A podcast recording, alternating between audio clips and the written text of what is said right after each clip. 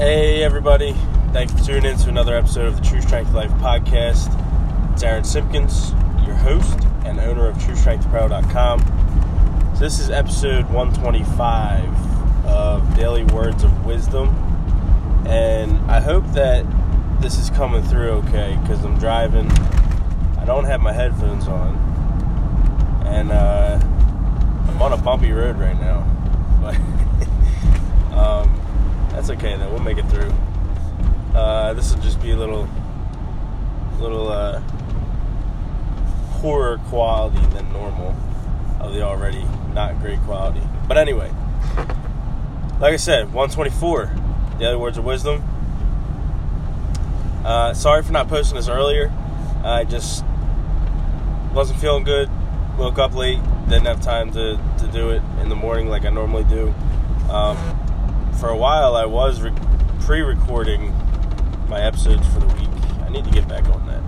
But anyway, the verse for today is from Proverbs 23, verse 24. The father of godly children has cause for joy. What a pleasure to have children who are wise. The father of godly children has cause for joy. What a pleasure to have children who are wise.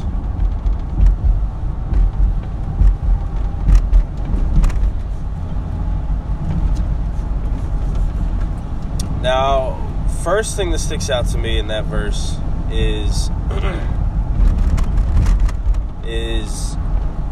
godly children.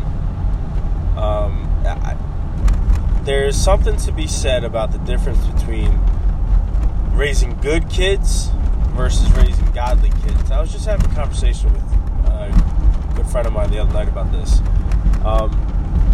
And, you know, we often... I'll talk about, like, the Christian bubble. You know, the Christian upbringing. Where a lot of times I think people fall into the trap of making sure that they're raising good kids, not opposed to, but often forgetting about not just raising good kids, but also making sure they're raising godly kids. And because at the end of the day, that's more important. And at the end of the day, if you're raising godly kids who truly become godly people, they will become good people. They will become good people from being godly. Now, I don't mean good as in, like, you know, we are all still sinful. We all do need a savior. That will never change. So let's make sure we're you know, focusing on raising godly kids, not just good kids. So that's pretty much what I have for today. Keep it short and sweet, and you know, like I said, it's a lot more important that more godly people enter this world than just good kids. So,